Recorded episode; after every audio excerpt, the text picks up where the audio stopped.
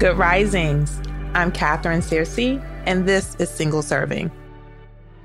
As we focus on our series this week, From Burnout to Bliss, I want to focus today's conversation on the productivity trap. That's right, it's a trap.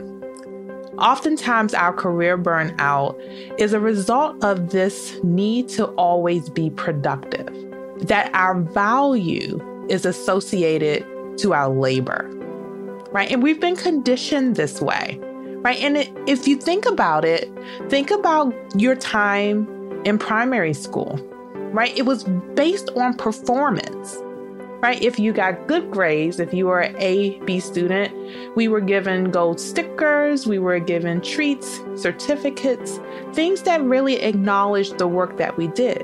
If we weren't a high-performing student, we were punished in some sort of way, denigrated.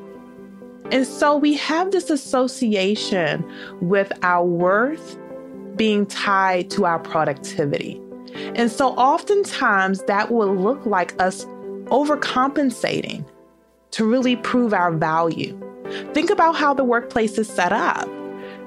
Typically, if you want to receive a raise, it's merit-based.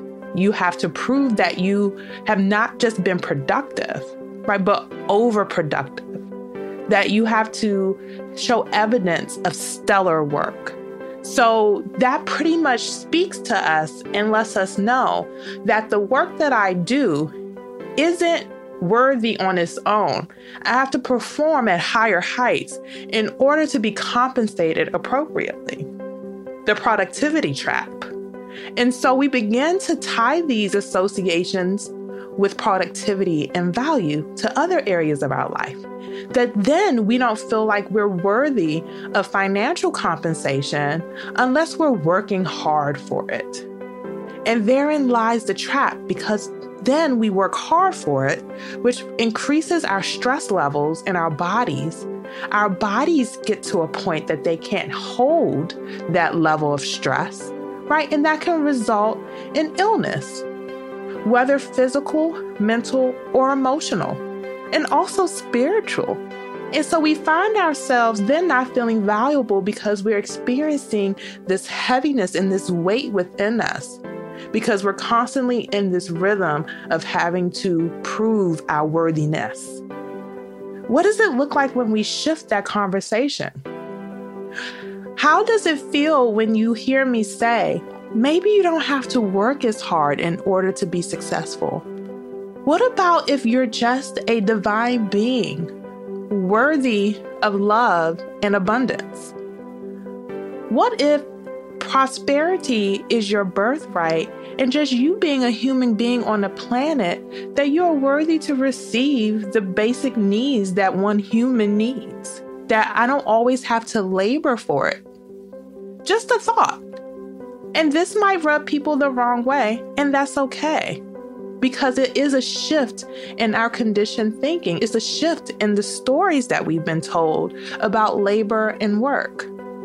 But what does it look like when we don't have to work so hard?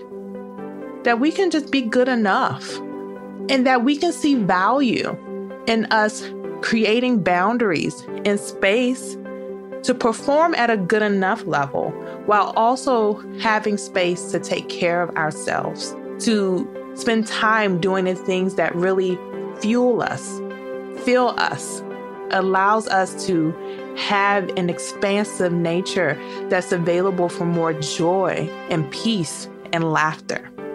How do we find the balance between work and play? And that will be the assignment. What is your balance between work and play this week? As hard as you work, right? Make sure you play just as hard.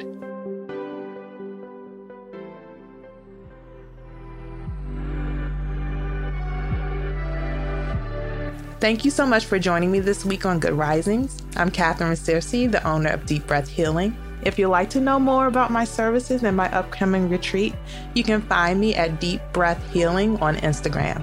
Take great care.